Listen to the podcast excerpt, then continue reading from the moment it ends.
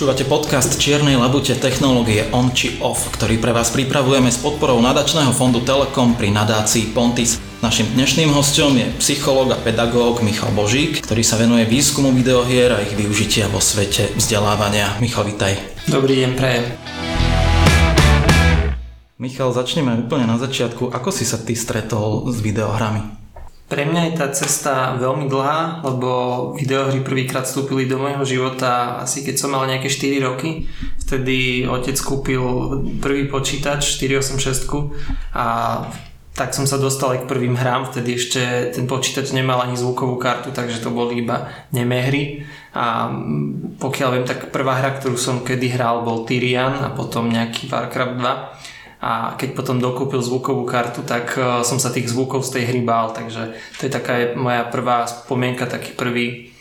zážitok s videohrami. No a odvtedy tie videohry sa ma držia nejakým spôsobom celý život a postupne z toho konička, z tej zábavy, z toho trávenia voľného času sa stala nejaká aj pracovná činnosť, lebo pri štúdiu psychológie som prišiel na to, že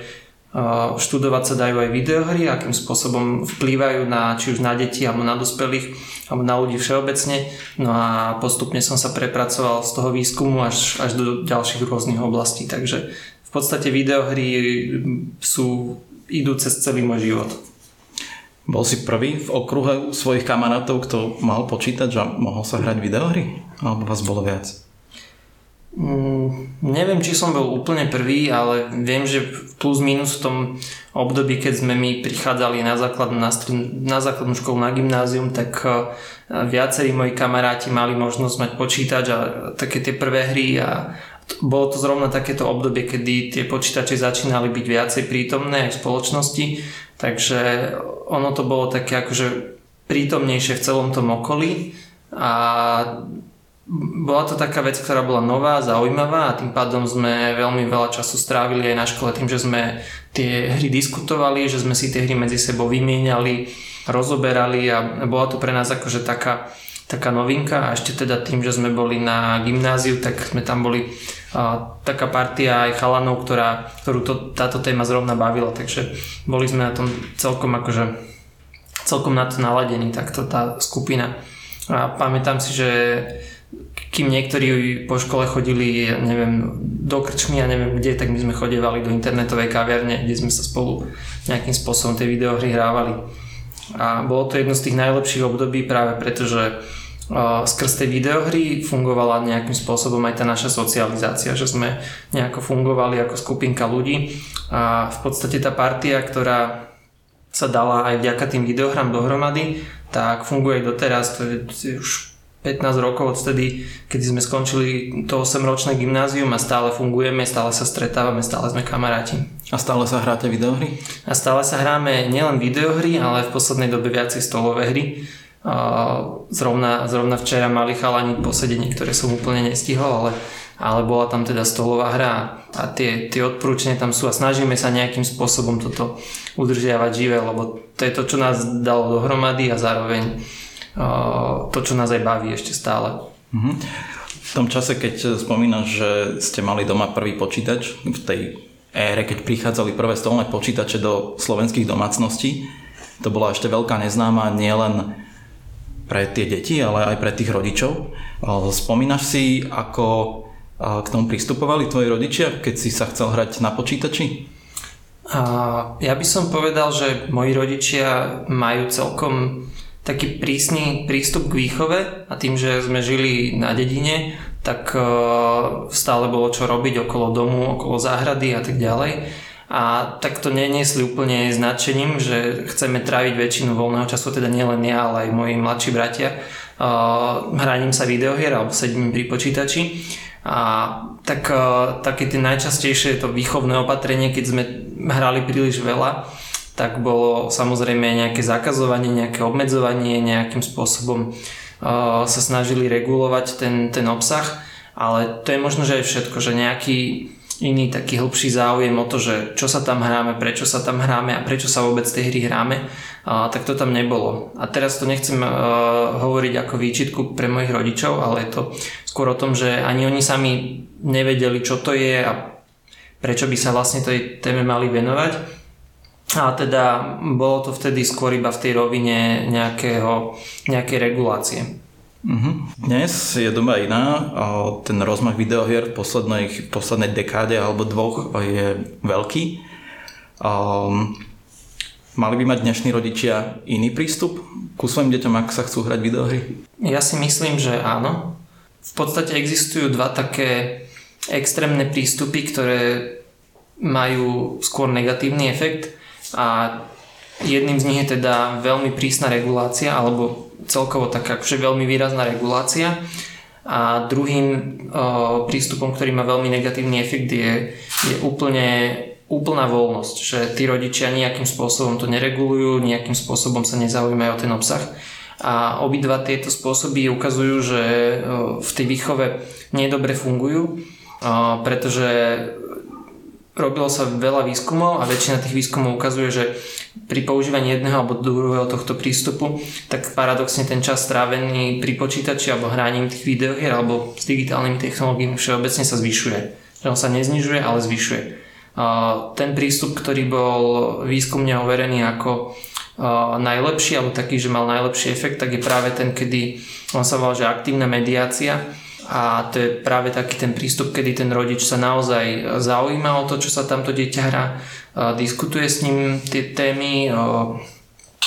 baví sa s ním o tom, zároveň keď mu nastavuje nejakým spôsobom pravidla, lebo absencia pravidiel je rovnako nebezpečná, ako keď je tých pravidel príliš veľa alebo, alebo keď sú príliš prísne.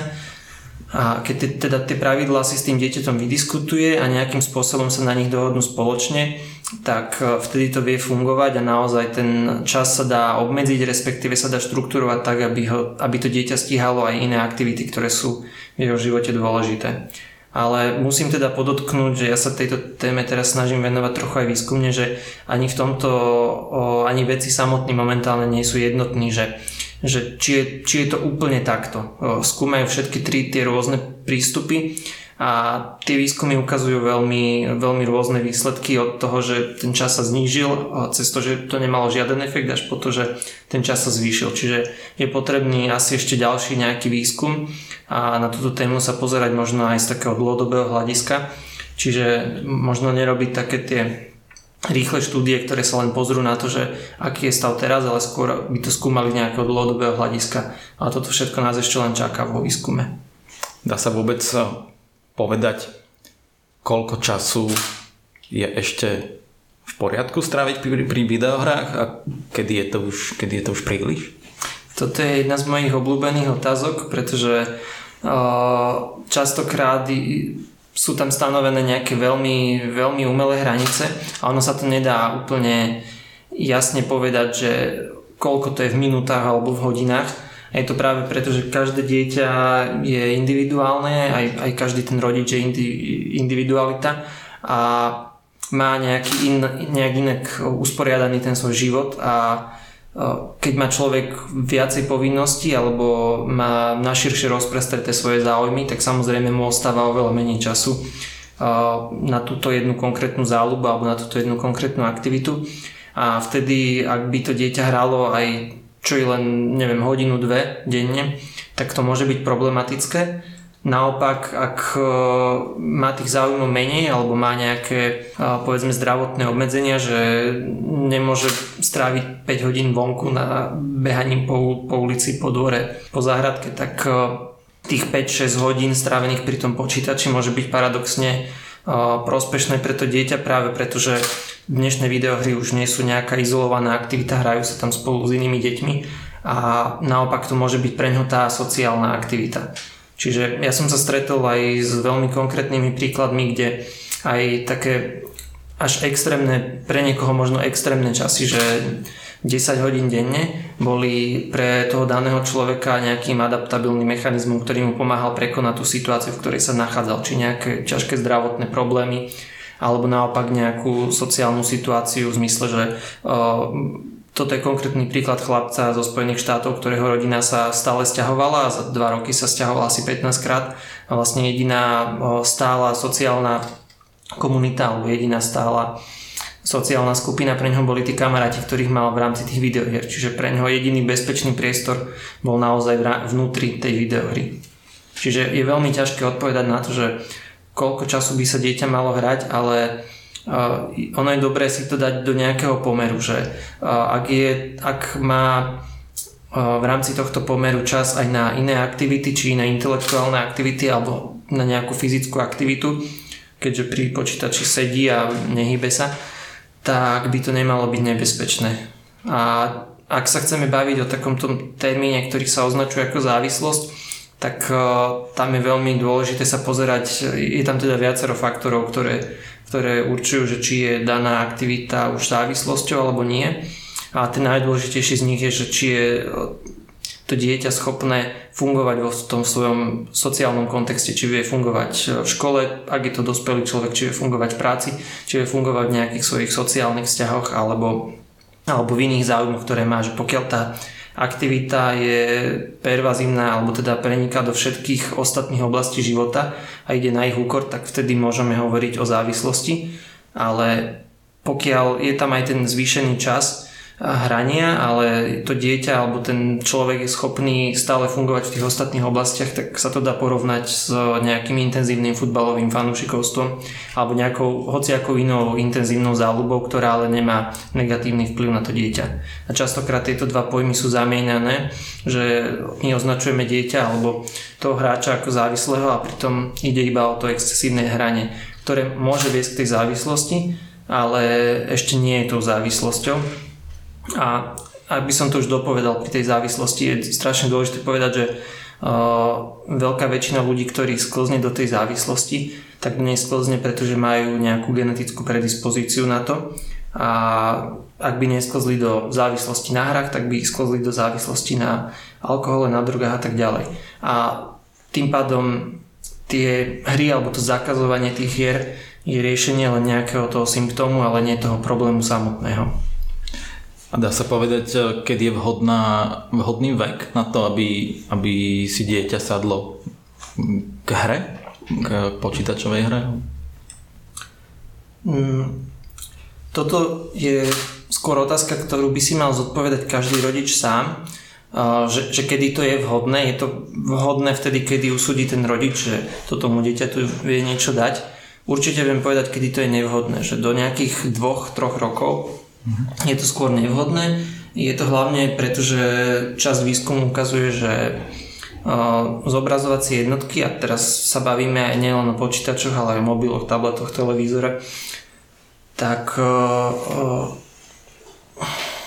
sú problematické pri vývine mozgu a môžu spôsobovať akože rôzne problémy. Ja nie som teda neurolog, aby som to vedel presne vysvetliť a teda tie najmenšie deti by nemali veľa času tráviť pred obrazovkami. No a potom ten, ten vek, od ktorého to je už bezpečné, keď sa bavíme o bezpečnosti, sú možno tie 3 roky a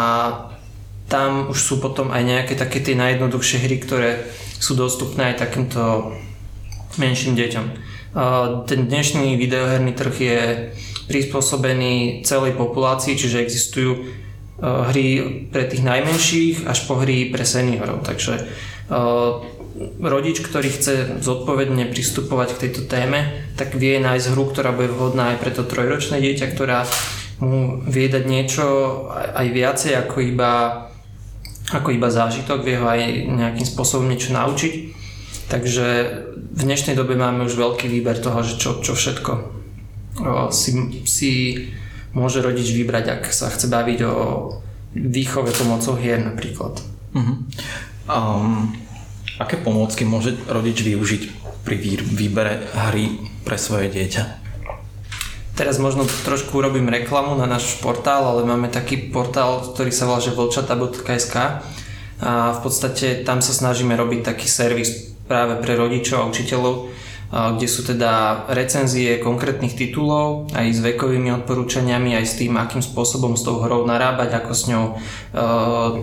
ako nastavovať témy do diskusie o tej hre, ako, ktoré oblasti môže tá hra rozvíjať a podobne. Malo by to byť na mieru ušité práve takým rodičom, ktorí nestíhajú si tie hry vyhľadávať alebo ktorí nemajú čas si to sami zahrať nejakým spôsobom sa tejto téme hlboko venovať. A okrem toho teda tam máme aj nejaké články s odporúčaniami, s radami, že ako fungovať s touto výchovou. A, aká bola to otázka ešte raz? Ale že aké nástroje môžu tí rodičia využiť? Čiže toto je jeden, jeden taký nástroj, ktorý sa snažíme ako priniesť e, slovenským rodičom, ale okrem toho asi najlepším nástrojom je to, že si ten rodič tú hru predtým, ako ju dá, ideálne predtým, ako ju dá tomu dieťaťu do rúk, zahra sám a, a skúsi použiť taký ten zdravý sedliacký rozum, že či to je niečo, čo je vhodné pre to jeho dieťa v tom danom veku. Takže pravdepodobne toto. Ale okrem toho, akože existujú aj oficiálne nejaké rámce, ktoré odporúčajú, že od akého veku je daná hra vhodná, akurát, že oni sa zameriavajú iba na tie negatívne obsahy, čiže sú schopné povedať, že hra je vhodná od troch e, rokov, pretože neobsahuje násilie, sexualitu, alkohol, drogy, nadávky, neviem čo všetko. Ale opomenú to, že tá hra obsahuje kopu textu, ktorý tento dieťa si nevie prečítať. Čiže reálne by tá hra bola vhodná od, od 6 rokov možno, keď sa učí dieťa čítať. Takže aj tu si treba dávať pozor na to, že, že nie všetko, čo je nejakým spôsobom vhodné, tak, e, tak je naozaj vhodné a zase do druhého extrému, keď zájdem, tak sú hry, ktoré obsahujú naozaj aj explicitne zobrazené násilie a tak majú rating od 18 rokov a v niektorých krajinách majú ten rating nižší a takí tí osvietenejší učitelia ju, tie hry využívajú pri svojich hodinách treba z dejepisu. Tu hovorím o konkrétnom titule polskej hry This War of Mine, ktorá sa zaoberá občianskou vojnou a je to veľmi ako ťažká téma a veľmi náročné je tú hru hrať ako emocionálne, ale uh, pokiaľ je to dobre podchytené tým rodičom, učiteľom, uh, v Nemecku to využívajú od 16 rokov, tá hra má rating od 16, nie od 18 ako v iných krajinách. A tam to využívajú na stredných školách naozaj pri vyučovaní, keď sa učia o občianskej vojne, treba z Jugoslávy a podobne, tak to využívajú naozaj ako učebnú pomocku a je to v porovnaní s nejakými inými nástrojmi, ktoré sú k dispozícii, to má veľké výhody práve v tej interaktivite, práve v tom, že to dieťa alebo ten, ten hráč je naozaj ponorený do toho, je priamým aktérom toho, prežíva tú situáciu, ako keby ju prežíval naozaj. A potom aj to naučené je naozaj naučené cez tie emócie a tým pádom je to naozaj silný odkaz, ktorý taká hra vie dať. A samozrejme sú aj hry pre menšie deti, toto bol iba taký akože veľmi extrémny príklad, ale e, ako som už hovoril, že v dnešnej dobe existujú hry takmer na všetko, hry, ktoré spracovajú rôzne veľmi zaujímavé a veľmi vážne témy a tým pádom je, je z čoho si vyberať. A najhoršie, čo môže rodič urobiť je nechať to dieťa hrať sa tie mainstreamové hry, ktoré si priniesie možno z nejakej rovesníckej skupiny od svojich spolužiakov a tak ďalej a, a nepozrieť sa trošku ďalej, lebo potom prehľadne strašne veľa tých e, zaujímavých, tých e, pekných hier, ktoré tomu dieťaťu vedia niečo dať. Ja som veľmi rád za to, že môžem sem tam recenzovať hry pre vlčatá, práve preto, že sa dostanem k týmto klenotom, ku ktorým by som sa inak možno nedostal nikdy. A, a každá z tých hier, ktoré som na vlčatá recenzoval, bola niečím špeciálna a niečím ma obohatila.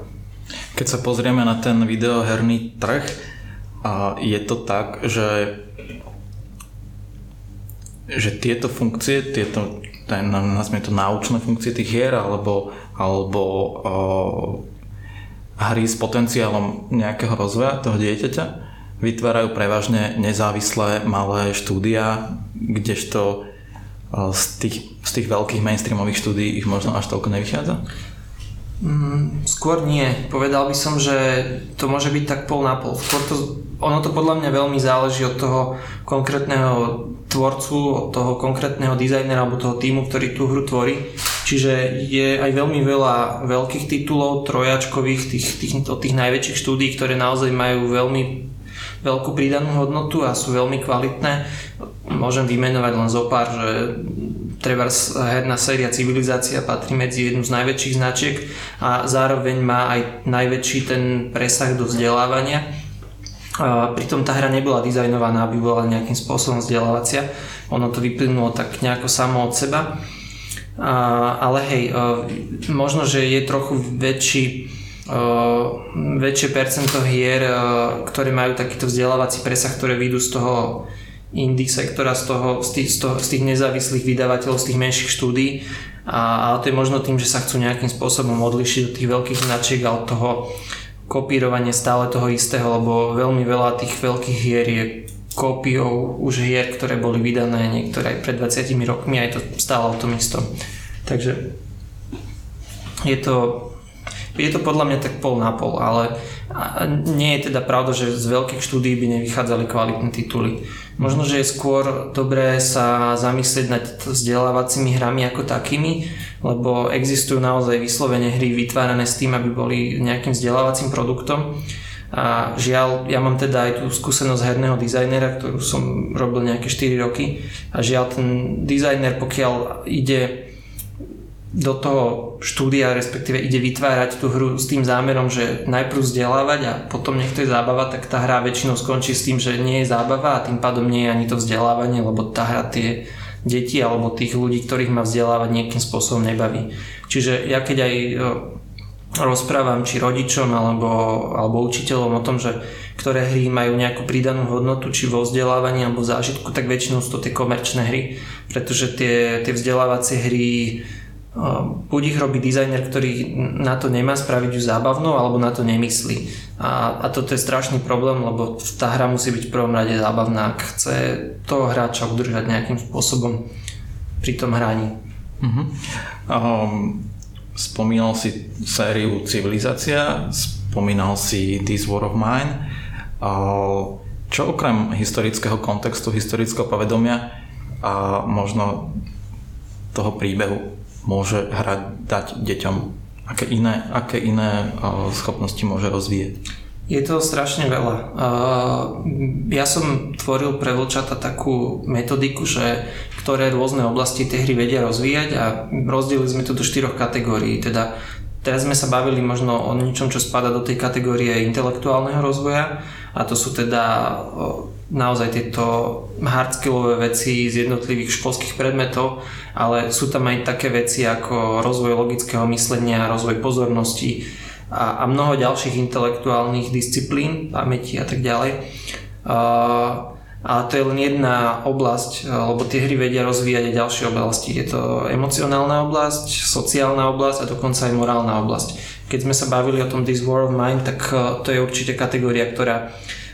okrem tej intelektuálnej ide určite do tej emocionálnej a určite ide do tej morálnej oblasti. Potom je veľmi veľa hier, ktoré vedia hrať e, viacerí hráči, či, či dvaja, traja, piati, desiati, desiatky hráčov, ktoré vedia rozvíjať aj tie sociálne zručnosti, či je to komunikácia, spolupráca, nejaká tímová práca a tak ďalej. Keď by som možno spomenul hra, ktorá je vhodná od trojročných detí alebo štvoročných detí až po, až po dôchodcov, tak to je tak, taká Lego séria, sú to Lego Indiana Jones, Lego Star Wars, Lego Batman a podobné hry, kde teda môžu hrať dvaja hráči spolu a musia hrať vlastne spolu a chcú vyriešiť tie hlavolamy, ktoré pred nich tá hra kladie. A teda ja mám skúsenosť vtedy som to hral mojim 7, vtedy mal 7 rokov s mojim malým bratrancom, teraz je už teda veľký ale, ale bavilo nás to obidvoch jeho malého, lebo to bolo Lego, mňa to bavilo vtedy, lebo sme mali akože zábavu spolu, riešili sme tie hlavolami. A v tomto vedia byť tie hry aj nejakým pojitkom alebo nejakým takým mostom, ktorý vie premostiť či už tých súrodencov, aby sa zahrali spolu, alebo aj ten, ten most rodič dieťa vie vytvoriť a, a pokiaľ ten rodič správne uchopí tú výchovu pomocou videohier, tak naozaj si vie vďaka tomu, že sa tu že je ochotný alebo že sa zaujíma o to, čo tam dieťa hrá, že si vie zahrať s tým dieťaťom tú hru, tak vie si naozaj vybudovať pekný vzťah s tým dieťaťom. Uh-huh. A, a vie to byť na prospech. Len teda musí byť ochotný tomu venovať trochu toho svojho času. No ale teda, aby som sa vrátil k tej otázke, že čo všetko tie hry vedia rozvíjať, tak z tej emocionálnej stránky je to naozaj od takých tých najzákladnejších vecí ako, ako nejaké prežívanie toho či úspechu alebo neúspechu v tej hre, lebo častokrát dieťa alebo ten hráč v tej hre nejakým spôsobom zlyha. A na základe toho, že tá hra mu dáva vždy spätnú väzbu, čo urobilo to dieťa zle, čo inak častokrát vec, ktorá deťom v škole chýba, tak e, sa naučí naozaj spracovávať aj tú prehru, vidieť tú prehru ako niečo, čo ho vie posúvať ďalej. Ale potom sú tam aj také tie silné emocionálne zážitky, ako som spomínal pri tom This War of Mine. Takýchto hier je veľa. Mohol by som tu stráviť teraz hodinu s tým, že by som ich vymenoval, ale teda uh, vedia to byť naozaj také zážitky, ktoré to dieťa alebo aj, aj toho rodiča, ktorý sa hrá s ním, dovedú pomaly až k slzám, ktoré nemusia byť ale teda niečím negatívnym, ale práve naozaj tým silným zážitkom, ktorý vďaka tej hre má ako keby pozeral nejaký silný film, ktorý mu niečo dá, tak treba to tak vnímať aj pri tých hrách, že je to vlastne nejaký kultúrny artefakt, ktorý nám chce niečo povedať. A keď je to naozaj takáto vážna hra, tak eh, vie byť naozaj až takýmto silným emocionálnym zážitkom. Mali by sa vo svojom voľnom čase hrať počítačové hry aj rodičia? To veľmi záleží na tom, aký majú vzťah k tým hrám. Keď ja budem raz rodič, tak je mi jasné, že sa budem s tými svojimi deťmi videohry hrať. Je to preto, že to je môj záujem. Ale trúfnem si povedať, že aj tí rodičia, ktorí možno s tými hrami nevyrastali alebo ktoré až tak nebavia, tak by mohli skúsiť a určite v tom prípade, ak ich deti tie hry bavia, že by mali aspoň skúsiť sa nejakým spôsobom nadviazať na ten záujem tých detí a nejakým spôsobom možno ak ich to naozaj nebude baviť, že ich samých sa hrať, tak aspoň byť pri tom dieťati, keď sa hrá, porozprávať sa s ním o tom, čo sa v tej hre hralo, alebo sa pozerať chvíľu na to, ako hrá a snažiť sa aspoň trochu pochopiť to dieťa. Takže moja odpoveď určite nebude, že, že mali by sa všetci hrať bez, bez bez nejakého rozmýšľania, to nie, lebo naozaj k tomu má ne, niekto nejaký akože odpor alebo, alebo ho to proste nebaví, tak by to bolo, by to bolo zbytočné proste nutiť sa do niečoho, čo mi není príjemné. Ale ak, ak vidím, že to dieťa má o to záujem, tak uh, to podľa mňa stojí za to skúsiť nejakým spôsobom nadviazať na tie jeho záujmy. Ono sa to potom vráti v podobe toho, toho vzťahu s tým dieťaťom. Uh-huh. Um, častokrát takou problematickou otázkou pre tých rodičov býva, um, ako dať tomu dieťaťu najavo, že, má, že sa má prestať hrať, že sa má sústrediť na niečo iné alebo, alebo s niečím pomôcť, venovať sa niečomu inému. Existuje nejaká technika, nejaký spôsob, ako efektívne a hlavne správnym spôsobom to dieťa odlákať od obrazovky? Ono, ten najsprávnejší spôsob je pravdepodobne asi aj ten najťažší, pretože si vyžaduje veľmi veľa času, veľmi veľa rozprávania s tým dieťaťom a to je naozaj dôsledné a opakované vysvetľovanie tých pravidiel, respektíve toho, že prečo by sa v danom momente nemalo hrať a malo by robiť nejakú inú aktivitu. Zároveň si to vyžaduje aj príklad od toho rodiča, pretože ťažko môže rodič očakávať, keď on príde z práce, sadne si a sedí 3 hodiny pri televízore, že to dieťa ho bude poslúchať a nebude sa chcieť sedieť takisto 3 hodiny pri počítači, keď ten rodič mu dáva úplne iný príklad. Čiže ono to je o tom ísť príkladom tomu dieťaťu, zároveň s ním veľa komunikovať a keď e, už sa snažíme nejaké pravidlá si nastaviť toho fungovania, že koľko, koľko sa hrať, kedy sa hrať, ako sa hrať, tak zároveň musí to dieťa naozaj tým pravidlám rozumieť, musí ich mať vydiskutované s tým rodičom, musí byť ochotné tie pravidlá prijať a zároveň aj ten rodič musí byť schopný nejakým spôsobom tieto pravidla dodržiavať, lebo keď tie pravidla platia len pre to dieťa, tak e, ono sa logicky bude pýtať, že prečo ja áno a rodič nie. Na druhej strane treba ale povedať aj to, že je, uh, tie hry sú rôzne a oni sa dajú ukončiť aj rôznym spôsobom. A keď uh, je rodič veľmi taký v tomto nekompromisný alebo možno necitlivý, a príde za tým dieťaťom, že teraz ti skončil čas, čo sa mohol hrať a koniec a pritom tá hra má, nemá jasne definovaný, alebo má jasne definovaný bod, kedy si vie to dieťa uložiť to, kde sa dostalo v tej hre a je kúsok od toho bodu, tak samozrejme to dieťa bude frustrované, lebo sa nedostalo do toho a stráti nejaký ten čas, ktorý tam malo. A, alebo pokiaľ sa hrá s nejakými svojimi spoluhráčmi, a, a, a nemajú dohraté nejaké to svoje kolo, ktoré hrajú a tak ďalej. Že v tomto tiež musia byť rodičia rozumní a mali by aspoň trochu poznať, že čo sa to ich dieťa hrá, aby vedeli tie pravidla nastaviť tak, aby to dieťa nebolo potom frustrované alebo si nemyslel, že ten rodič mu nerozumie alebo že mu chce spraviť vyslovene zle. Čiže aj, aj v tomto treba byť taký trochu citlivý, respektíve je to žiaľ na strane toho rodiča, ktorý naozaj musí nájsť to pochopenie, komunikovať o tom, diskutovať o tom a tie pravidla nastavovať tak, aby boli aby tomu dieťaťu dávali zmysel, aby mu nejakým spôsobom pomáhali. To je to najsprávnejšie riešenie z môjho pohľadu a zároveň ale musím povedať, že je to riešenie, ktoré si vyžaduje najviac času od toho rodiča. Uh-huh. Um, čiastočne si načrtol, že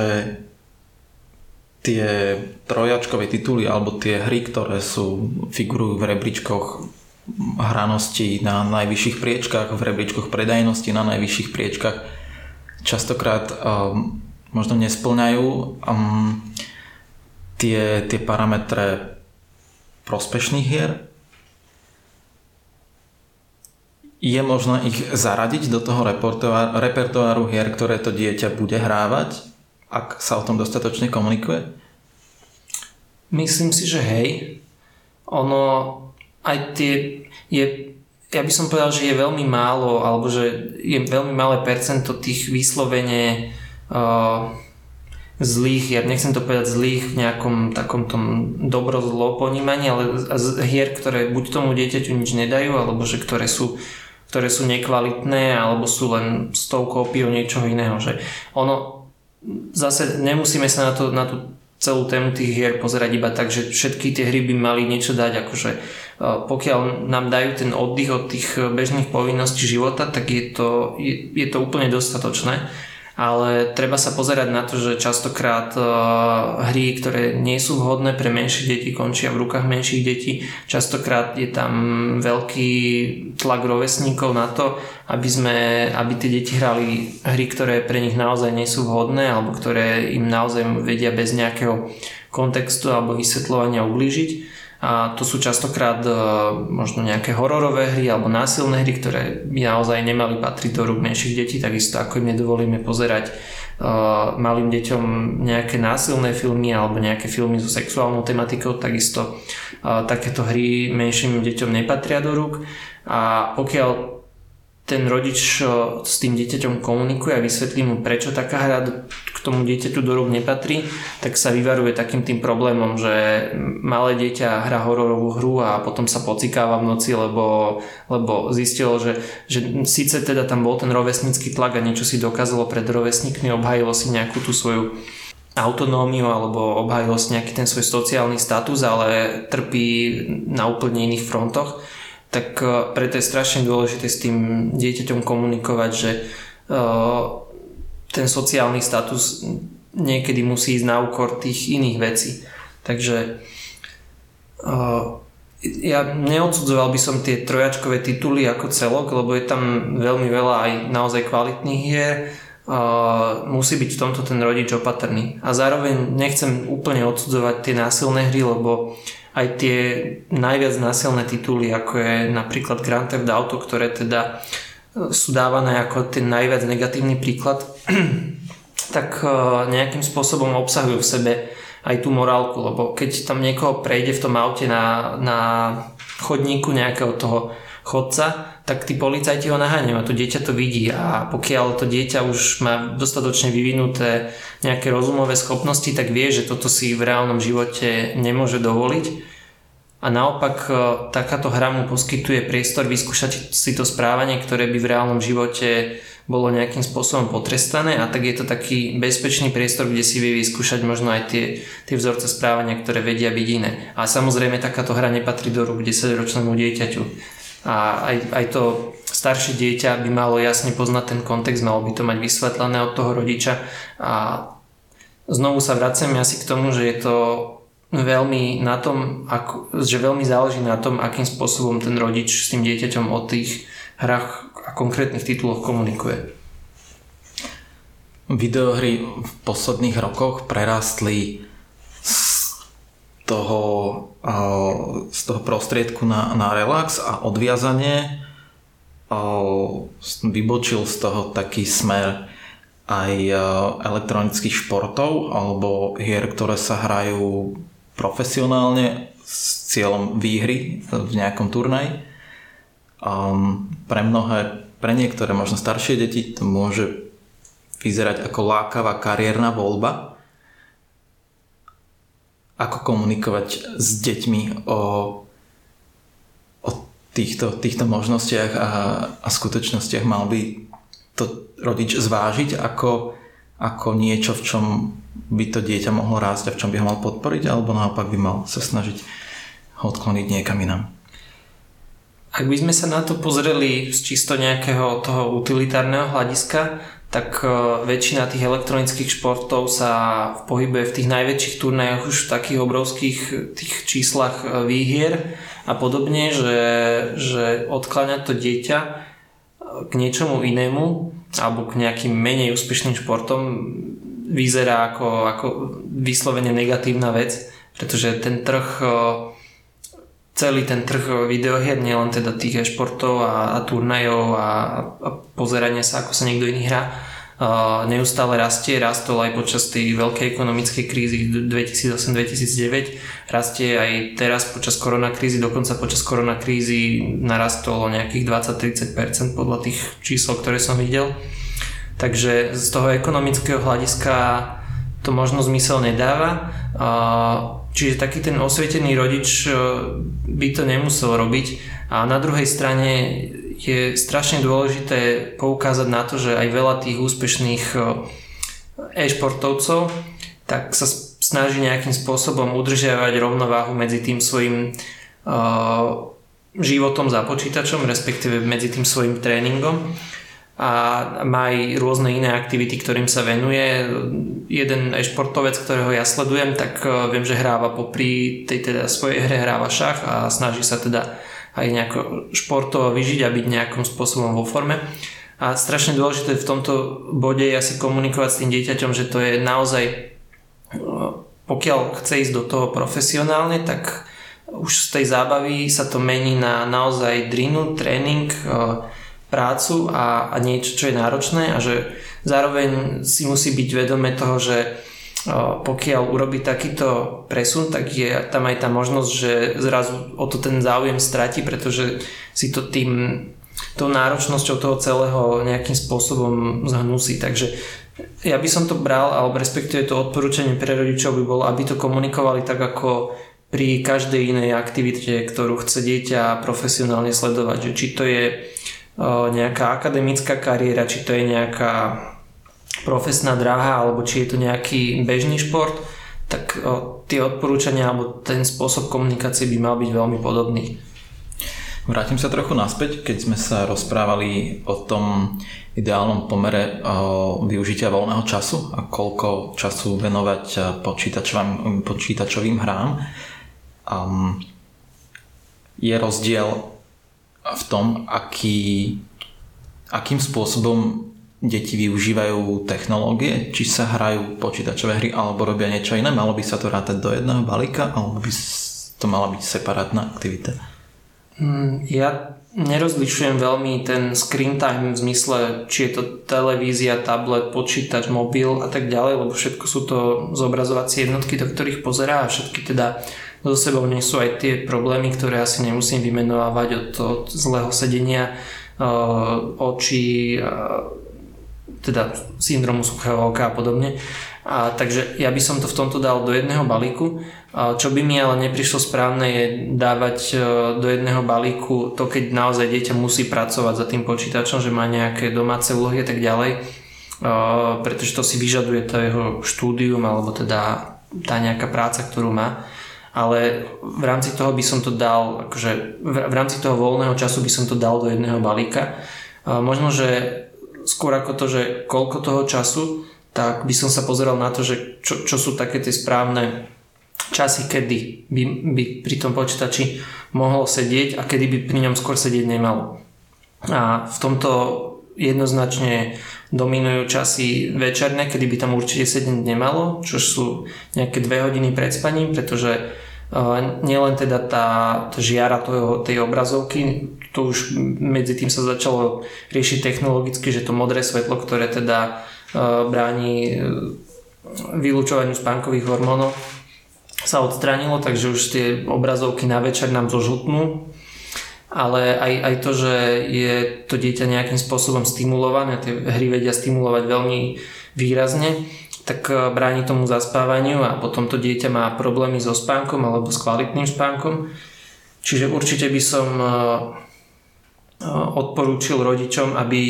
nastavili ten režim toho dieťaťa tak, alebo viedli tie deti k tomu, aby ste ten režim nastavili same tak, aby sa nemuseli hrať večer pred, pred spaním v posteli na mobile a podobne. A to možno úzko súvisí aj s nejakým takým tým bežným režimom, ktorý majú. Ak to, ak to dieťa príde zo školy a potom sa ide niekde vybehať von, urobí si večer úlohy a zrazu mu ostáva čas na tie videohry naozaj už len pred tým spaním, tak e, ten čas malo zle zorganizované. Čiže je dobré byť v tomto tiež rozumný, že, že možno po tom, čo príde zo školy, tak mu naozaj nechať ten priestor, aby sa zrelaxoval, či už aj tými videohrami alebo niečím iným a potom ho nutiť do tých úloh ako, ako rovno ostať pri tých úlohách a potom mu ostane čas na to hranie naozaj len večer, keď už by sa malo skôr skľudňovať na to, aby, aby malo kvalitný spánok. Čiže v tomto je, je skôr dôležité, že uh, rozumne si rozdeliť tie časy. Ešte možno jeden taký výchovný typ, ktorý mám od jednej známej, uh, ktorá svojim deťom dovolila hrať sa na tablete 10 minút do obeda, teda tu boli malé deti vtedy ešte, a pokiaľ si toto potešenie odložili na poobedie, tak sa mohli hrať 30 minút. Že takýmto spôsobom sa vlastne učili odkladať si potešenie na poobede. Že, že ono sa to dá veľmi kreatívne využiť aj, aj to nastavovanie pravidel. Mm, ten čas strávený pred obrazovkou, ako si už naznačil, to nie sú len tie videohry, nie je to len ten počítač, ktorý je možno ten čas je ľahšie ustriehnúť, odsledovať sú to v dnešnej dobe aj všade prítomné smartfóny, ktoré tie deti majú častokrát so sebou celý deň. Do akej miery by mal mať rodič prehľad o tom, akým spôsobom dieťa narába s touto technológiou? Pokiaľ má rodič dobrý vzťah s tým dieťaťom a pokiaľ tam vládne nejakým spôsobom otvorená a konštruktívna komunikácia, tak si myslím, že ten rodič nepotrebuje nejakým spôsobom kontrolovať vyslovene, že koľko času, ako trávi ten čas na, tých tele, na tom zariadení a, a podobne, ale, ale skôr je to o tom, že ako vedia medzi sebou komunikovať. Pokiaľ to ale nefunguje, tak e, existujú nástroje, ktoré umožňujú nejakým spôsobom sledovať ten, ten čas a tak ďalej, ale treba stále myslieť na to, že to je zásah do súkromia a niekedy to je veľmi veľký zásah do súkromia toho dieťaťa a takýmto spôsobom sa tá dôvera väčšinou nebuduje medzi tým dieťaťom. Takže ja by som možno k takýmto opatreniam pristúpil až, až, až vtedy, keď všetky tie iné možnosti zlyhávajú a, a skôr by som sa snažil naozaj o tú nejakú otvorenú komunikáciu a tak ďalej. Ale ono to záleží aj od toho dospelého, že ako si on nastaví tie pravidlá, že keď e, on pri večeri má tiež v ruke ten smartfón, tak tomu dieťaťu ťažko rozkáže. Keď, ale pri, keď máme pravidla, že pri večeri ten smartfón je otočený obrazovkou dole, aby nás nelákali tie, uh, tie notifikácie na tých smartfónoch, alebo keď je ten keď, keď akýkoľvek si dohodneme to pravidlo, že proste v nejakom čase už smartfóny neriešime, vypíname, odkladáme, a nie len teda to dieťa, ale aj tí rodičia, tak k tomu dieťaťu tie pravidla neprídu zvláštne, pokiaľ ich ten rodič nejakým spôsobom dodržiava aj sám. Takže v tomto, v tomto treba byť nejakým spôsobom rozumný. Ja som veľmi dlho odmietal internet v telefóne, ten mám v podstate len posledný rok, práve preto, že aby som si ustražil nejakú tú hranicu medzi tým, kedy ma vedia tie notifikácie dobehnúť a kedy, kedy nie. Takže tým, tým nechcem povedať, že sa máme zdať internetu v telefóne, lebo je to veľmi veľká pomocka, ale tiež si vieme nejakým spôsobom aj, aj sami sebe nastaviť, že uh, kde je tá hranica, čo je, čo je ešte pre nás prospešné a naopak čo nás o ten čas a o tú kvalitu života nejakým spôsobom okráda. Ale nehovorím, že to je ľahké, je to, je to, je to veľmi ťažké, ale asi je to len, len na nás, že akým spôsobom sa necháme tými digitálnymi technológiami zotročiť a akým spôsobom ich vieme využívať a nezneužívať. Uh-huh. Takže je to o tej komunikácii a o tom ísť príkladom tom idete. Ja si myslím, že to je ten najlepší spôsob, lebo v momente, ak ideme do tej nejakej e, reštrikcie, do nejakej kontroly a tak ďalej, tak odoberáme tomu dieťaťu nejakým spôsobom autonómiu, vstupujeme mu do súkromia a v takom prípade si nevieme budovať dôveru, nevieme si budovať vzťah tým, s tým dieťaťom a keď sa na to pozriem z takého širšieho pohľadu, že existujú vlastne e, plus minus tri, tri rôzne výchovné štýly, tak práve, práve ten tento výchovný štýl, ktorý túto popisujem, je, je ten, ktorý vytvára najlepšie aj, aj vzťahy, aj nejaké fungovanie toho dieťaťa, aby sa z neho stal plnohodnotný dospelý človek. Vráťme sa ešte na chvíľu k tým videohrám. Keď si porovnáš tie videohry, ktoré si sa hrával ako dieťa ty a porovnáš si dnešné videohry,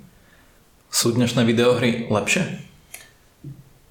Mm, povedal by som, že ako ktoré. Ja sa rád vraciam aj k niektorým tým 20-ročným klasikám. Keď už som spomínal toho môjho obľúbeného e-športovca, tak je to v hre Age of Empires 2, ktorá teda oslavila už asi 22 rokov alebo koľko. A tá hra po tých 20 rokoch už má teraz asi 2-3 rôzne reedície. Stále žije, stále funguje, stále dokáže zarobiť peniaze aj pre týchto športovcov a a ľudia ju pozerajú. Čiže ono je ťažko povedať, že niektoré staré hry boli hrozné, niektoré nové hry sú tiež hrozné, ale celkovo si myslím, že tá kvalita stúpla a tie najkvalitnejšie staré hry sa nejakým spôsobom urobili sa z nich remakey alebo reedície a tak ďalej, aby boli stále dostupné, aby, aby boli aby tí hráči, ktorí si ich zamilovali možno pred tými 20 rokmi, aby ich mohli hrať aj teraz. A celkovo si myslím, že tá kvalita aj tej produkcie, aj to, že ten trh sa sprofesionalizoval, že je to veľký multimiliardový biznis, tak e, pomohlo tomu, že naozaj tie, tie hry sú naozaj kvalitnejšie. A teraz sa nebavím len o tej grafike, ktorá je ten najviditeľnejší skok za tých 20 rokov, ale aj o tom dizajne samotnom a o tom, čo všetko tá hra vie tomu hráčovi ponúknuť e, a nie len teda v tej oblasti zážitku, ale aj v tej pridanej hodnote, ktorú pre toho hráča má. Uh-huh. Teraz poďme chvíľu do súčasnosti spôsobom, že skús možno odporučiť tri, tri tituly, tri herné tituly, ktoré by si možno ktoré by mohli dnešní rodičia zvážiť, že by svojim deťom zaobstarali. Výber nechám na teba, aj vekovú, uh, vekovú uh, hranicu, aj, aj spôsob, akým tie, tie hry uh, interagujú a fungujú, ale skús pri každej aspoň tak skrátke povedať, prečo si myslíš, že tá hra je dobrá. Uh, asi sa už zopakujem, lebo už niektoré tie tituly som spomínal, ale pôjdem tak akože po tých vekových e, štruktúrach, že pre tie, pre tie najmenšie deti by som zvážil možno niektorú z tej série Lego hier. E, je to práve preto, že tá hra je dostupná pre tých najmenších, vedia ju pochopiť, relatívne ľahko sa ovláda a neobsahuje text, respektíve text je iba v podobe nejakej nápodoby e, tých, tých pomocných vyjadrení, ktoré tomu dieťaťu ten rodič prečíta a to dieťa to väčšinou pochopí intuitívne, ako sa tá hra ovláda. Tá hra obsahuje jednoduché logické hádanky, ktoré vyžadujú spoluprácu, čiže vedia ju hrať presne dva hráči a tým pádom je jej pridanou hodnotou aj to, že sa buduje ten vzťah medzi tými hráčmi a že môžu nejakým spôsobom spolupracovať a tak ďalej a zároveň e, tá hra je relatívne jednoduchá graficky, lebo sú to tie hranaté Lego kocky a tým pádom ju zvládnu aj nejaké staršie konzoly, respektíve staršie počítače. Čiže to je taká, že pre tých, pre tých menších alebo pre tých najmenších. Potom možno pre nejakú tú strednú, nechcem to povedať, že strednú generáciu, ale pre tie deti možno okolo tých 10 rokov, tak by som zvážil hru, ktorá má e, štandardne odporúčanie na vyšší vek, ale, ale e, myslím si, že s asistenciou rodiča ju zvládnu aj menšie deti. Tá hra sa volá Valiant, Heart, Valiant Hearts e, The Great War a je to hra, ktorá spracováva tému prvej svetovej vojny, ale nespracovávajú tak, že ten hráč hrá za nejakého vojaka a chodí bojovať a zabíja, ale naopak ten hráč hrá za najprv za kuchára, ktorý teda musí narukovať do vojny, potom hrá za, za medičku a potom ešte, ešte za jednu postavu. A naozaj prechádza si ten hráč tými útratpami tej prvej svetovej vojny, nejakým spôsobom sa snaží vyriešiť rôzne rebusy, ktoré ho tam čakajú rôzne problémy, do ktorých sa dostane, či nejaké zajatie tou druhou stranou, alebo nejaká palba, ktorej sa má vyhnúť a tak ďalej. A má veľmi, táto hra má veľmi silný emotívny koniec. Keď som pred chvíľkou rozprával o tom, že si ten rodič s tým dieťaťom môže poplakať, tak nebudem prezradzať pričom, ale vo finále tejto hry je to veľmi pravdepodobné, že sa to stane a budú sa z toho tešiť potom obidvaja. To je možno pre tú pre, pre, pre také tie už väčšie deti a pre tie najväčšie deti uh, som spomínal tú civilizáciu je to strategický žáner, čiže nemusí sedieť každému. Veľmi komplexná hra, veľmi komplikovaná, kde musí ten hráč riešiť veľmi veľa problémov, už od tých geografických problémov, že kde umiestni to svoje mesto a tú svoju civilizáciu, ktorú bude chcieť rozvíjať cez tie ekonomické, že akým spôsobom sa bude snažiť rozvíjať, či investuje do do vedy alebo do budovania ďalších miest alebo do nejakých vojnových konfliktov, do diplomácie, že veľmi veľa vecí musí ten hráč zvážiť a rozmýšľať a je to veľmi komplexný problém. Nemusí to sedieť všetkým deťom, lebo je to, je to náročná simulácia. A, ale v tomto vyššom veku zase je veľmi veľa rôznych uh, iných zaujímavých alternatív, ale ja by som tam dal ako odporúčanie tú civilizáciu. Uh-huh. A ešte ma to tak ťaha v rámci tej gradácie vekovej a menovania hier, možno, že čo by si odporučil tým rodičom, tým dospelým? Niečo zaujímavé, z čoho sa možno dá aj niečo, niečo naučiť alebo niečo získať? Mm, je, je viacero takých akože vážnych titulov, ktoré mňa naozaj nejakým spôsobom oslovili a nejakým spôsobom sa teším, že som mal možnosť ich hrať. Jedna z takých nedávnych vecí, ktoré som aj recenzoval na Vlčata sa volala uh, Revolution 1979 uh, Black Friday, čo je hra o iránskej revolúcii, kde, vďaka ktorej som sa ja k celej tejto téme dostal, potom som sa dostal k knižke Richarda Kapučinského Šachinšach a, a tak ďalej, že pre, pre mňa akože veľmi zaujímavá vec, ale nebola to úplne hra ako v právom slova zmysle bol to skôr taký interaktívny román, ktorý trval len pár, pár hodín a mohol som teda za 3 hodiny som mal tú hru prejdenú, ale bol to tak zaujímavý zážitok, že som sa chcel o tom dozvedieť viacej. Ale je, je veľmi veľa teraz takýchto hier, ktoré spracujú rôzne takéto vážne témy a toto sú ale zase také moje nejaké obľúbené, ale že ten, ten rodič si vie podľa mňa vybrať z veľmi veľa rôznych tém, ktoré ho zaujímajú z veľmi veľa rôznych žánrov. Ja som tu veľa vymenoval rôzne, rôzne stratégie, rôzne tieto adventúry, ale tých, tých herných žánrov je strašne veľa a, a vedia sa dostať k rôznym zaujímavým hrám. Ešte by som možno skúsil uh, hru Orient the Blind Forest, to je taká veľmi, veľmi pekná hra zase v tom uh, naozaj estetickom ponímaní a, a, a naozaj má, má tiež ako silný príbeh a a silne, silne zastúpenú tú emočnú zložku a zároveň není úplne jednoduchá, že napriek tomu, že to je taká tá skákačka platformer, tak uh, je to aj dosť náročné tú hru prejsť, alebo alebo nedávno vydaný titul, alebo teda už dávnejšie vydaný Cuphead, kde tiež uh, taká skákačka platformer, kde tie kreslené postavičky zapredajú svoju dušu a potom sa ju snažia vykúpiť naspäť. Je to teda kreslená rozprávková vec, ale, ale aj ten dospelý si tam niečo nájde v tej hre, ale znovu veľmi náročný titul na prejdenie. A ešte možno skúsme v tej gradácii pokračovať spôsobom, že skúsme sa preniesť do budúcnosti s tým, že čo by si možno chcel a, alebo bol rád, keby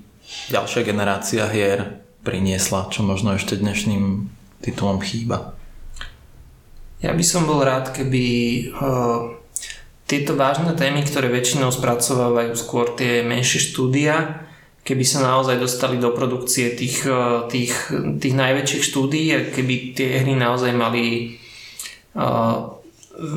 veľké budžety kvalitných ľudí, ktorí na nich budú pracovať a že tieto vážne témy boli naozaj spracované veľmi kvalitne, veľmi dohlbky, ten svet by bol nich akože veľmi, veľmi živý, obsiahli, aby sme sa naozaj mohli pozrieť na tie, na tie či historické udalosti alebo ne, nejaké tie zaujímavé udalosti. Um, možno dám ďalší príklad, to je z tej série Assassin's Creed, ktorá je teda tiež má skôr akože vyššie tie vekové odporúčania, ale veľmi pekne spracováva témy, či to bol starý Egypt alebo, alebo Grécko, teraz idú nejakú tú severskú mytológiu, že takýmto štýlom, keby tie, tie trojačkové tituly spracovávali aj iné, iné témy, nielen tie historické, tak to si myslím, že je taká budúcnosť, ktorá by mňa osobne potešila. Michal, ďakujeme za návštevu v podcaste Technológie on či off. Dnes sme sa teda rozprávali o videohrách s Michalom Božikom, psychologom, učiteľom a dizajnérom počítačových hier. Ďakujem za návštevu. Ďakujem za pozvanie.